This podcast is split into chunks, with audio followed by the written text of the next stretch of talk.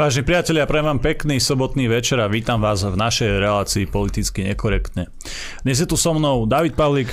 Zdravím vás vážení, dnes to nebude technicky tak ako stále, ale Janov je viac, takže on vás bude informovať, že ako. A je tu dnes s nami, hlási sa z ďalekého Talianska zo zberu jablok aj Miňo Mazurek. Pekný večer prajem všetkým našim divákom a aj takýmto netradičným spôsobom sa teším na vysielanie. Dobre, Miňo, asi sa nehlásiš teda z Talianska, to si robím srandu, ale keďže uh, máš nejaké iné veci, si chorý, tak uh, ťa nebudeme, nebudeme ťa tu k nám ťahať na silu, ale bolo by super, keby, keby sme aj tak uh, aspoň na tých pár minút nejakým spôsobom okomentovali to dianie, uh, najmä tú bezpečnostnú situáciu ohľadom systémov S-300, ktoré už slúžia na Ukrajine, ktoré naša vláda darovala Ukrajincom, teda toto bude naša dnešná téma.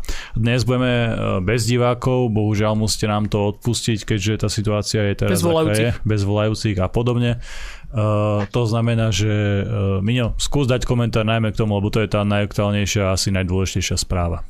Myslíš k tomu môjmu zdravotnému stavu, alebo Nie. k tomu to až, zapojeniu to, to sa do vojny na Ukrajine? To nie je až také dôležité, ale tie S-300, čo nás niekedy chránili.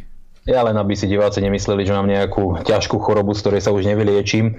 Nie je to len úplne v pohode, ale predsa len sa dnes cítim trochu slabšie. Janko by vám vedel o tom hovoriť, on sa tak cíti každý jeden deň svojho života, takže je to také.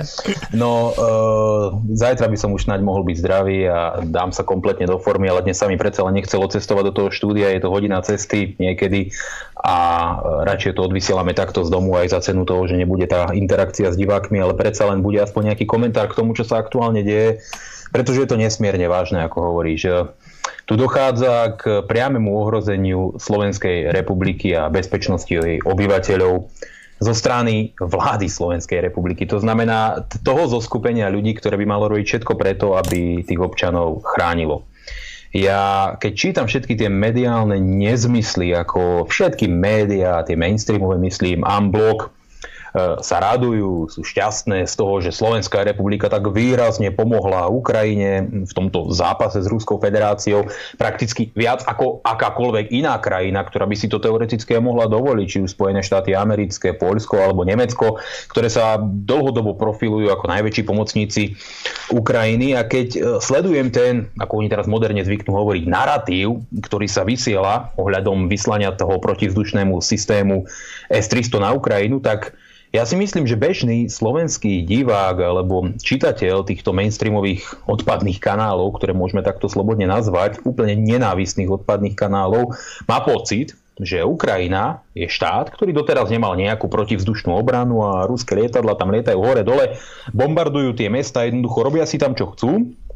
A zrazu Slovenská republika ako nejaký spasiteľ odovzdá svoj systém protivzdušnej obrany priamo Ukrajine a tam zrazu získa možnosť ako zostreľovať tie ruské lietadla, bombardéry, stíhačky, vrtulníky a tak ďalej a zlepší tak možnosť ochrany a operability pre svoje ozbrojené síly. Ale opak je pravdou. Viete, pretože médiá vám to nenapíšu, na Slovensku tieto informácie nepreniknú, ale každý, kto má mierne znalosti angličtiny, si môže prečítať informácie nie z nejakých chovaných alternatívnych médií, ale práve naopak z tvrdého amerického mainstreamu, ako je napríklad magazín Forbes, kde len včera alebo predvčerom vyšiel zaujímavý článok, ktorý sa venoval práve tejto tematike S-300, pretože oni už, už tam vedeli, že Slovenská republika to ide poslať ešte predtým, než to Naď popieral, teda ešte v tej čase, keď to Naď popieral v televízii, tak e, veľmi dobre to malo proste Amerika e, tieto informácie.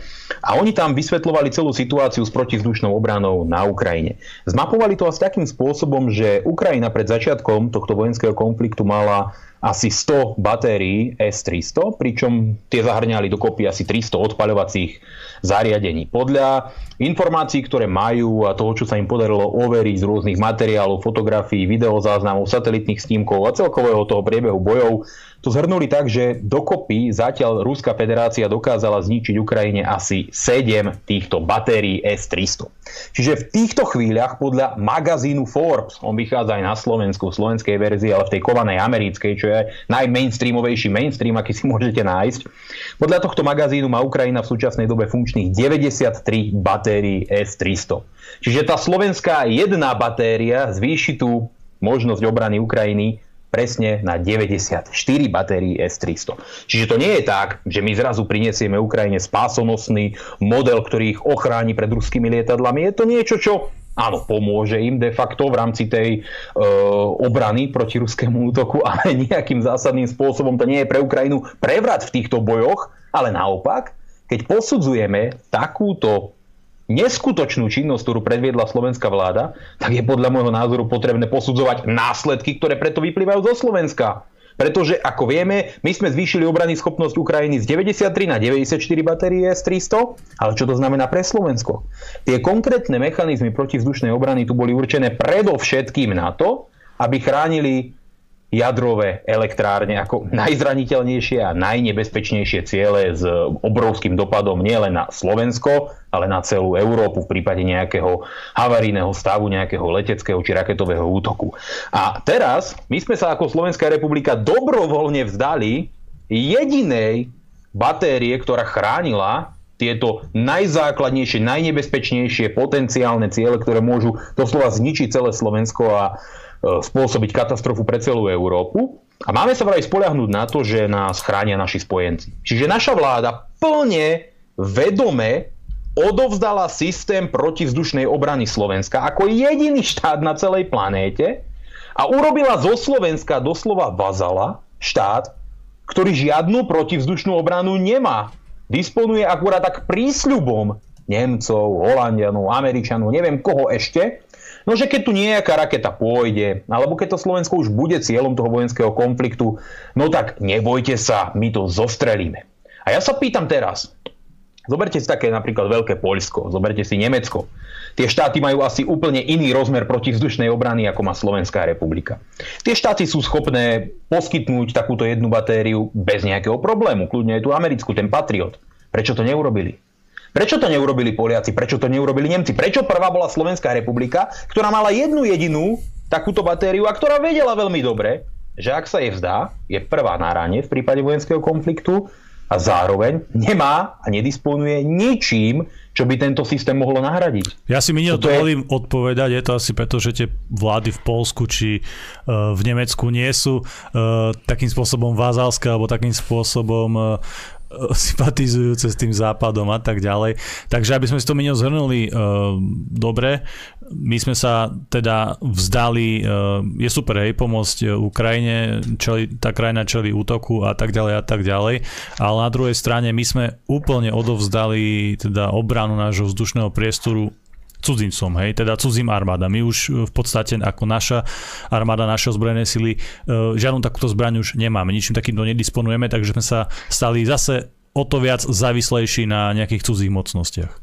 Pozri, ja si myslím, že Slovenskej republike nemá absolútne nikto ani z toho západu čo vyčítať. Ľudia na Slovensku pomáhajú ukrajinským ženám a deťom doslova, že príkladne. To je, to je príklad pre celý svet.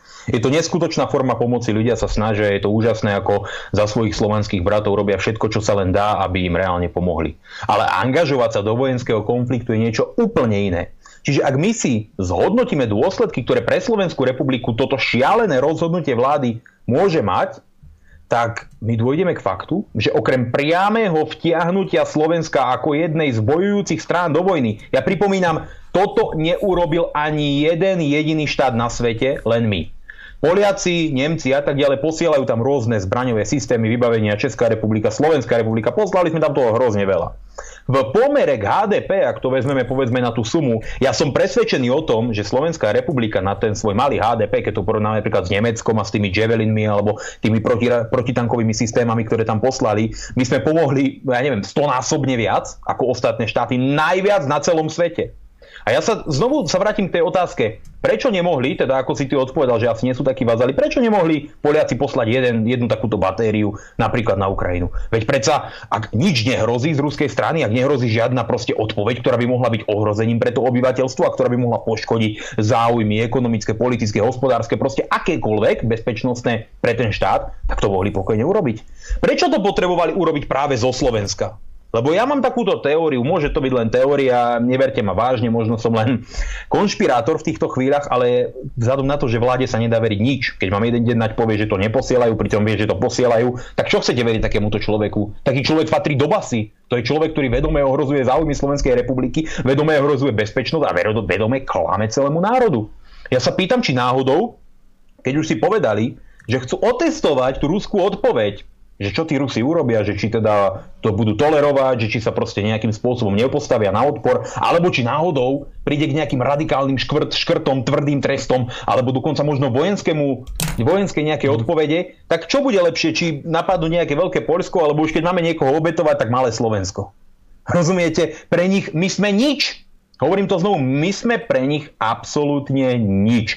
Slovensko, oni, podľa toho, čo vidím, sú doslova schopní obetovať v tom zmysle, že my sme normálne priamo ochotní zapojiť sa do vojenského konfliktu. Nie my ako občania, ale táto nepríčetná vláda. A tí, čo tomu tlieskajú, ja sa ich naozaj pýtam, či sú teda tak šťastní, že dobre, zvýšili ten počet batérií na Ukrajine z 93 na 94, za cenu, že sa vzdali možnosti, vykastrovali doslova Slovensko, vzdali sa možnosti pre Slovensko chrániť svoj vlastný vzdušný priestor. Na druhú stranu sa vystavili potenciálne veľmi nebezpečnej odpovedi z Ruskej federácie a nehovorím vám teraz o vojenskom útoku, čo teraz sa šíri po internete, že Rusi poslali nejakú diplomatickú nôtu ministerstvu zahraničných vecí, že už nám negarantujú našu územnú celistvosť a suverenitu, čo je veľmi zaujímavé, že sme sa stali v podstate pre nich súčasťou konfliktu. Ja neviem, či to je pravda, či nie, možno sa to vyvráti, možno nie. Neberte ma za slovo, ale hovorím, že sa toho šíri, šíri sa toho viac teraz v týchto chvíľach. Ale sú tu aj iné odpovede. Ja sa pýtam teraz, ak sa napríklad Rusko rozhodne, že nám už nepredá jadrové palivo do našich jadrových elektrární, čo spravíme? Ja sa pýtam všetkých tých, ktorí tomu tlieskajú, ktorí sú takí šťastní, že sme tak zásadne pomohli Ukrajincom, čo spravíme, keď nám tí Rusi nepredajú to jadrové palivo? Oni prežijú bez toho, aby nepredali tých pár trubic Slovákom. Ale my neprežijeme bez toho, aby nám tie jadrové elektrárne nefungovali. Podľa Čiže ide, Kulíka, ide mi asi o to, že či sa nám páči, či sa nám to páči alebo nie, sme vo viacerých smeroch na tých surovinách a dodávkach z Ruska závislí a je asi jedno, že nám sa ten ruský útok na Ukrajinu nepáči. Ide o to, že Rusi majú na nás nejaké páky a tým, že my sme, teda nie my, ale naša vláda, tým, že darovala ten systém, tak Rusi tie páky môžu využiť, na čo samozrejme doplatia asi iba tí obyčajní ľudia. No, ak my prídeme naš... Ja teraz nehovorím, že toto sa stane, ale je to podľa môjho názoru jedna z možností, ak si tí Rusi proste povedia, že tí Slováci sa zachovali tak, že vstúpili do hmm. konfliktu na strane nášho nepriateľa a to je úplne fakt jedno, čo si kto myslí o tom konflikte, či je najväčší fanúšik Zelenského, najväčší fanúšik Bidena, najväčší fanúšik Putina, to proste nehrá rolu, ale keď si na základe tohto teraz povedia, dobre, Slováci sú nepriateľský štát, nedodajú nám tu jadrové palivo, my nie sme schopní prispôsobiť naše jadrové elektrárne. A to nehovorím ja, ale Richard Sulík. Nie sme schopní, podľa slov ministra hospodárstva, prispôsobiť naše jadrové elektrárne na zahraničné palivo, napríklad to americké z toho Westinghouse, ktoré je také správne, demokratické a tak ďalej, na tak krátku dobu, aby sme teda mohli bez nejakého prerušovania, bez nejakého problému naďalej na Slovensku vyrábať elektrickú energiu. No a keď prestane fungovať elektrická energia, asi sa smiechu všetci nezdržíme. Druhá vec je samozrejme plyn. Ak nám ho nejakým spôsobom zastavia, tiež možno to nebude veľmi zábavné. Podľa Sulíka vydržíme, ja neviem, dva alebo tri mesiace pri najväčšom šťastí. Možno potom budeme už všetci skákať radosťou, keď 100 tisíce ľudí prídu o prácu a hospodárstvo sa nám zrúti. Zásoby ropy máme teda na 3 mesiace, z Ruska sme závislí takmer na 100%. To všetko sú páky, ako hovoríš, ktoré Rusko na nás výrazne má. A ja si dovolím povedať, že okrem toho samozrejme toho uhlia, lebo to si ťažíme sami, aj napriek tomu, že tu máme expertov z Greenpeace a všetky všetkých týchto Green Deal uh, fanatikov, ktorí by najradšej boli, keby sme prestali úplne používať fosílne paliva, veď to sa im možno za chvíľku aj splní, uh, tak ako to nechceli. Ale uh, Rusko na nás tieto paky samozrejme má. A ja viem veľmi dobre a vie to úplne každý, že o tom, že Rusko na nás má tieto paky, si uvedomujú aj vo Washingtone, aj v Bruseli, aj na centrále Severoatlantickej aliancie. Uvedomuje si to každý od Stoltenberga úplne po každého. Aj tak využili Slovensko využili to, že tu máme tú najvazalskejšiu vládu, najzapredanejších vlastí zradcov, akých si človek vie predstaviť, na to, aby my sme boli ten prvý štát, ktorý sa zapojí bezprecedentným spôsobom do vojny na Ukrajine. Pretože keď pošlete nejaké javeliny, nejaké tie protiraketové strely, áno, to vedia vojaci používať proti tankom a tak ďalej. Ale poslať ťažký systém za 100 milióny eur, na zostreľovanie bombardérov, lietadiel, vrtulníkov, rakiet a tak ďalej, to už je úplne iné kafe. A vedeli, že to teda posielajú s vedomím toho, že Slovenská republika príde o protivzdušnú obranu. Aj tak Slovensko, lebo už sa nebavíme o tom, že toto je vláda Slovenska, toto je reálne americká vláda, to je vláda, ktorá vôbec neslúži Slovensko. Aj tak vedome urobili to, že to poslali na tú Ukrajinu. A môžu sa ľudia naozaj tešiť niektorí, ktorí veľmi fandia tej Ukrajine z rôznych dôvodov, že teraz je to úplne super, lebo Slovenská republika sa zapojila tak ako nikto iný. A to je práve ten problém že toto je ten pokus. A na nás si odskúšajú. A teraz budú čakať, no ako Rusko zareaguje. A my sme teda tá, tá zóna reakcie, na ktorej sa teda uvidí, že či tí Rusi budú tvrdo reagovať a potom už sa môže teoreticky zapojiť do pomoci aj Polsko, Nemecko, ak to Rusko nezareaguje, alebo teda zareagujú naozaj teda fakt, že tvrdo a oni potom dajú ruky preč od toho, že no radšej sa do toho nemiešajme, veď videli sme, jak sa zachovali k tým Slovákom. Rozumiete? Oni vedome ohrozili bezpečnosť Slovenskej republiky. Áno, Heger má krásne fotky so Zelenským, objímali sa tam, sú šťastní, majú emotívne videjka. To je všetko fajn. Môže si robiť politickú kampaň a veľa naivných ľudí môže tlieskať, ale tí ľudia ako keby nechceli vnímať realitu. Veď oni môžu Putina nenávidieť od rana do večera. Veď v poriadku, každý má nejaký názor na to, čo sa deje, ale môžu aj myslieť normálne, racionálne na to, čo sa na Slovensku deje. A znovu, pýtajte sa Hegera, pýtajte sa Náďa dve veci. Prvá je tá, prečo na začiatku, keď sa o týchto témach začalo hovoriť, tak to nať unblock poprel. Poprel, že by niečo také vôbec bolo v úvahe, že to je absolútne nepriateľné, to je nepripustné, na tým ani neuvažujeme a ktokoľvek to šíri je dezinformátor, hoaxer, propaganda, neviem čo všetko. Povedali teda, že to nie je mysliteľné. A potom stále to popierali, popierali, až nakoniec, dnes, keď to urobili, tvrdia, že to bol skvelý krok. Tvrdia, že to bolo fantastické, tvrdia, že to bolo správne rozhodnutie, tvrdia, že to zachráni životy, tvrdia, že to pomôže Ukrajine, že je to správny krok zo Slovenska a tak ďalej. Ja sa teda pýtam, veď prečo od začiatku netvrdili, že je to také skvelé? Prečo museli najprv toto všetko popierať, s tým vedomím teda, že väčšina Slovenska by nič také nechcela. S tým vedomím, že je to priame ohrozenie bezpečnosti slovenských občanov, pretože ich to priamo zapája do tohto vojenského konfliktu. A zrazu museli otočiť a teraz, keď už to urobili, tak zrazu je to fantastická vec. Veď mali od začiatku tvrdiť, je to fantastická vec, poďme to urobiť. Veď aspoň by prezentovali nejaké stanovisko, ktoré by im okamžite každý vyvrátil, len oni to potajomky urobili, poslali to tam a dali to tam. Čiže to je prvá otázka, pýtať sa ich, prečo to museli popierať, keď zrazu je to tak fantastická vec. Veď keď je niečo fantastická vec, tak to nebudem popierať. Proste keď vyhráme v hokeji, je to fantastická vec, prečo by som to zamlčiaval a popieral. Veď je to super, všetkým sa tým pochválim, no nie? A druhá dôležitá vec je, pýtajte sa ich, Prečo to teda nemohol urobiť nejaký z tých silnejších štátov? Napríklad ako Polsko, ktoré má jednu z najlepších armád v Európe, naozaj tí zbroja veľmi aktívne, e, majú špičkový výstroj a tí by sa mohli vzdať časti svojej protizdušnej obrany a obrany schopnosť e, Polska by síce klesla, ale nie tak výrazne ako na Slovensku, kde proste zmizla. Teda, prečo to neurobili Poliaci? A pritom, keď si pozriete návrh napríklad Kačinského, bývalého poľského premiéra, v súčasnosti, ako hovoria o ňom, že je o tieňový premiér, tak ten navrhoval dokonca mierovú misiu OSN na ukrajinskom území a tu zastavil ešte dokonca aj Zelenský, ktorý mu povedal, že on rozhoduje o tom, teda ukrajinský ľud rozhoduje o tom, akí vojaci tam budú, nie Poliaci. Ale že oni mali rôzne uletené, šialené návrhy o tom, ako sa zapojiť do vojenského konfliktu. Ale ani oni im teda nedali takú výraznú podporu, ako je systém protivzdušnej obrany. A neurobili to ani Nemci, neurobili to Francúzi, neurobili to Američania. Prečo?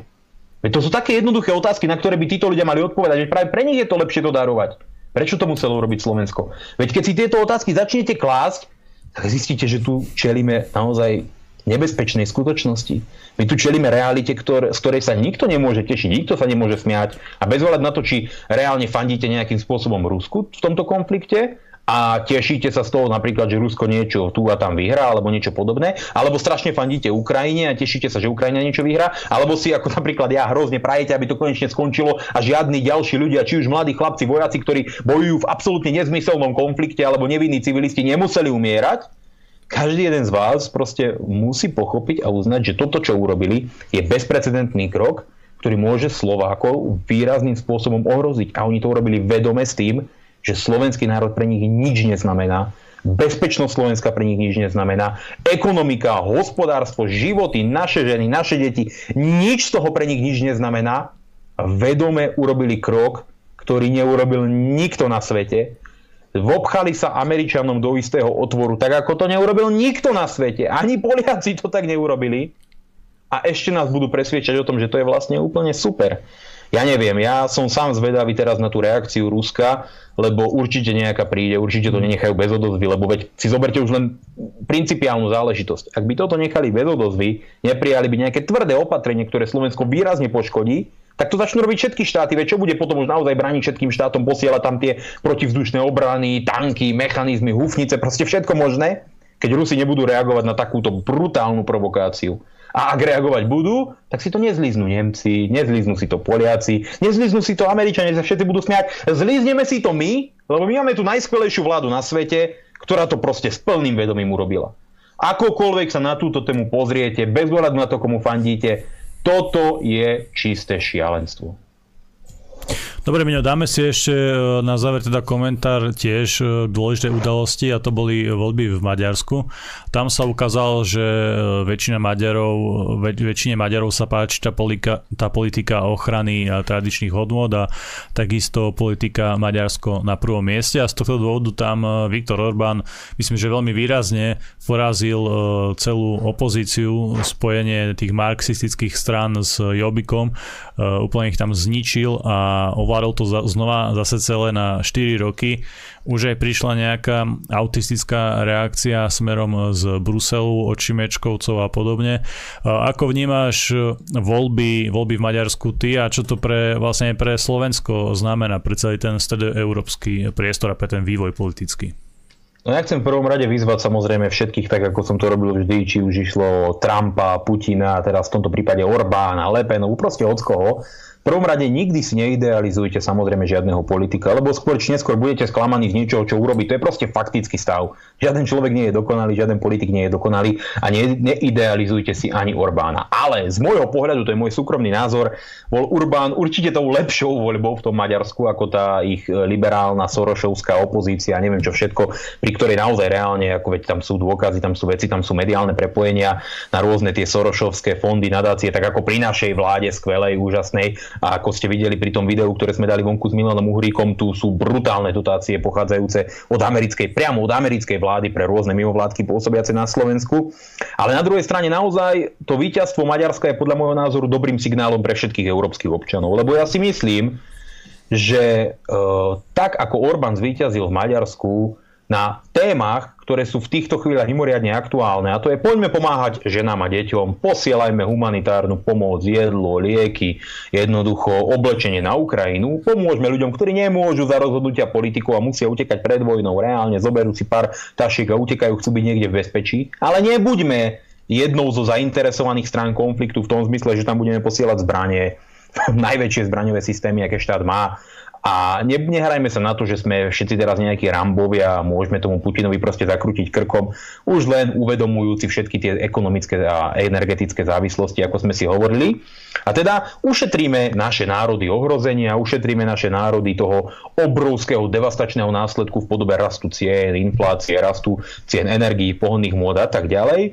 Buďme príčetní a jednoducho hľadajme cesty, spôsoby, e, cesty, ako nájsť e, nejakú možnosť mieru. To znamená, vyzývajme k tým mierovým rokovaniam proste hoci, čo každý hlas mieru sa počíta, e, každý šialenstvo, ktoré robí táto vláda, je jednoducho katastrofa. Čiže Orbánové víťazstvo v Maďarsku nemám určite veľmi pozitívne vzhľadom na to, čo sa aktuálne deje. A to, čo si hovoril ty o tých nepríčetných reakciách z Bruselu, tuším dva dní po voľbách idú sankcie, kedy chcú znemožniť maďarskej vláde rozhodovať o tom, kam pôjdu eurofondy, ale oni o tom budú rozhodovať, čiže tie Sorošové rôzne neziskovky, mimovládky proste nakrmia kompletne a myslia si ešte v tých svojich nepríčetných hlavičkách, že práve týmto asi zlomia ten maďarský národ, ten zlý, hnusný národ, ktorý si zvolí vždy toho, koho im sa nepáči, že zvolia. Pritom, keď tí Maďari budú vidieť, čo ten Brusel robí, nie preto, že by oni robili niečo zlé, ale pretože si vybrali v demokratických voľbách nejakého politika, ktorý sa Bruselu nepáči, tak o to viac tomu Orbánovi budú fandiť. To je úplne pochopiteľné. Toto nemôže zákonite priviesť k žiadnemu zmysluplnému riešeniu z pohľadu Bruselu. To je úplne to isté, ako keď si Heger myslí, že keď bude písať statusy, kde povie, že každý, kto kritizuje poslanie systému S-300 na Ukrajinu, by mal ísť do Ruska, tak tým reálne vyrába Putinovi fanúšikov ako na bežiacom páse. Lebo keď vidia, čo za kravinu dokáže premiér Slovenskej republiky napísať, ako dehonestujúco, odporne sa dokáže správať voči vlastným obyvateľom a posielať opozičných politikov do Ruska, len preto, že kritizujú to, že premiér vedome bez mandátu občanov sa vzdal protivzdušnej obrany a spolieha sa teraz na nejakých úvodzovkách spojencov, ktorí to vnímajú úplne inak, ako by to vnímali naši vojaci tak teraz jednoducho takýmto spôsobom naozaj budú vyrábať fanúšikov Putinovi a takisto budú vyrábať teraz fanúšikov Orbánovi, pretože tá reakcia Bruselu nepričetná a už len z pozície normálneho, demokraticky zmýšľajúceho človeka. Mi povedzte, či je normálne, aby v Bruseli na základe toho, že občania nejakého členského štátu vo voľbách demokratických, kde mali všelijakých pozorovateľov, ktorí to mohli sledovať a vyhodnocovať, rozhodnú, že si vyberajú konkrétneho politika, konkrétnu politickú stranu, ktorej dávajú moc na 4 roky vládnuť, tak len za toto zavedú sankcie, tak v čom sa oni líšia keď napríklad si pozriete nejaké historické väzby alebo historické vzťahy nejakého sovietského zväzu voči nejakej zväzovej republike, ktorá si povedala, že no nechce počúvať roz, rozkazy z Moskvy úplne takým spôsobom, ako by si to napríklad súdruh Stalin prial. No tak proste to urobili inak. Poslali tam armádu, vyčistili to, prijali nejaké sankcie, odrezali od ničoho. Proste urobili to tak, aby ten národ musel poslúchať. Potrestali ten národ, že chceli žiť slobodnejšie. A súčasný Brusel sa správa úplne rovnako. Veď oni nemajú tomu Rusku, tomu Putinovi, tomu sovietskému zväzu absolútne čo vyčítať. Veď ako sa správajú? Na základe demokratických volieb si v Maďarsku zvolia nejakého politika, oni si povedia, tak poďme Maďarov potrestať. To, to je niečo, čo nepatrí podľa môjho názoru do 21. storočia a tento systém myslenia, toto totalitné, fanatické prenasledovanie iných názorov, táto liberálna totalita, kde oni si povedia, že my síce rešpektujeme všetky názory, ktoré si myslíme my a ktoré vám dovolujeme si myslieť, ale ak hovoríte niečo, čo my nechceme počuť, alebo robíte niečo, čo my nechceme, aby ste robili, tak vás pošľapeme, udupeme, odstrineme od financií, dáme na vás sankcie, poškodíme vás, jednoducho zadúpeme vás do zeme len preto, že ste si vybrali vo voľbách politika, ktorý nám sa nepáči, tak prepáčte, ale toto nie je demokratické myslenie, to je absolútne totalitné zriadenie a človeka, demokraticky zmyšľajúceho človeka, ktorý si váži ľudské práva, slobody, hodnoty a slobodu politického zápasu, politickej súťaže, predsa musí desiť, keď vidí, akú totalitnú šialenú mašinériu sa premenil tento nový európsky sajus, proste títo naši súdruhovia priamo v Bruseli. Veď to je šialené, to je absolútna totalita. A keď sa tomu nepostavíme na odpor na Slovensku v rámci volieb, ktoré musíme dosiahnuť naozaj čo najskôr, tak keď my sa nepridáme v tomto napríklad k Maďarsku, tým, že proste naozaj urobíme všetko preto, aby sme zahodili staré spory a pôjdeme spoločne v jednej frontovej línii proti tejto bruselskej totalitnej mašinérii. Ak dovolíme, aby nás táto bruselská totalitná mašinéria pohltila, a zničila nás ekonomickým nátlakom, vydieraním, proste udupávaním našich slobôd, tak e, fakt Slovensko nebude mať budúcnosť. My sme teraz uprostred historických chvíľ, uprostred historického zápasu a je aj na slovenských obyvateľoch, ako budú čoskoro voliť tak, aby sme toto reálne mohli ovplyvniť. Toto sú stavy, toto sú jednoducho chvíle, kedy Slovensko má v rukách obrovské karty, ani sme o tom nevedeli. Slovensko dnes mohlo historicky povedať Američanom, nie, my nie sme panáčikovia, my sme suverénny štát, my nedovolíme pre vaše vojenské ciele a vaše vojenské záujmy ohroziť celé naše obyvateľstvo a nepošleme náš jediný systém protivzdušnej obrany na Ukrajinu. Mohli sme to urobiť. Ale to by sme museli mať národnú a proste vládu, ktorá myslí na svojich vlastných obyvateľov. Veľmi zaujímavý moment tej politiky Bruselu je taký, že oni v podstate teraz e, trestajú a útočia naozaj nepričatým spôsobom práve na e, Polsko a Maďarsko, teda na štáty, ktoré priamo susedia s Ukrajinou a tiež čelia nejakým vonkajším tlakom, tak ten Brusel im pomáha v podstate takým spôsobom, že e, na nich útočí. A práve aj to Maďarsko a Polsko boli naozaj dlhé, dlhé roky aj v minulosti spolu s ďalšími stredoeurópskymi národmi práve tie bašty, ktoré bránili Európu a takto im v súčasnosti e, ten e, Brusel Počkaj, uľahčuje túto úlohu. Pred, či, pred čím bránili Európu? Pred tým, čo by tu oni najrad, najradšej úplne pustili, nie? Asi tak, asi že preto, preto si myslím, že aj tá politika, politika tak e, vyzerá, ako vyzerá. No, keby, keby Uršula von der Leyenová, Angela Merkelová, Emmanuel Macron a celá táto európska pseudoelita viedla Európu v 17. storočí, tak už sme turecký kalifát. Proste nehrajme sa na to, že nie. Dobre, Myslím, že e, už e, dnes, na dnes to môžeme zabaliť. Míňo, ja ti veľmi pekne ďakujem, že si si našiel teda energiu a čas sa s nami aspoň takýmto uh, spôsobom spojiť. Pre divákov dôležitá informácia, blížia sa veľké veľkonočné sviatky a nebudeme cez Veľkú noc vysielať. Myslím, že David, vy máte ešte pondelok teraz, že by to malo byť v pohode. Áno, to asi. A potom teda budeme sviatkovať. Takže ja vám pre dnes veľmi pekne ďakujem za vašu pozornosť a za vašu podporu. Bol tu so mnou David. Majte sa pekne. A takisto aj Miňo. Ďakujem veľmi pekne všetkým za pozornosť. Som rád, že sme sa mohli spojiť aspoň takto, netradične prvýkrát. Všetko je raz po prvýkrát a verím tomu, že na budúce už sa uvidíme v štúdiu o dva týždne. Takže všetkým prajem príjemnú, peknú, ničím nerušenú dobrú noc. Vážení priatelia, cvičte, športujte, vzdelávajte sa, makajte na sebe, vždy si overujte informácie, vždy myslíte samostatne a kriticky. Overujte si mainstream, ale samozrejme overujte si aj alternatívu a určite aj kultúrblok, keďže my si nemyslíme, že máme patent na rozum a patent na pravdu. Prajem vám dobrú noc.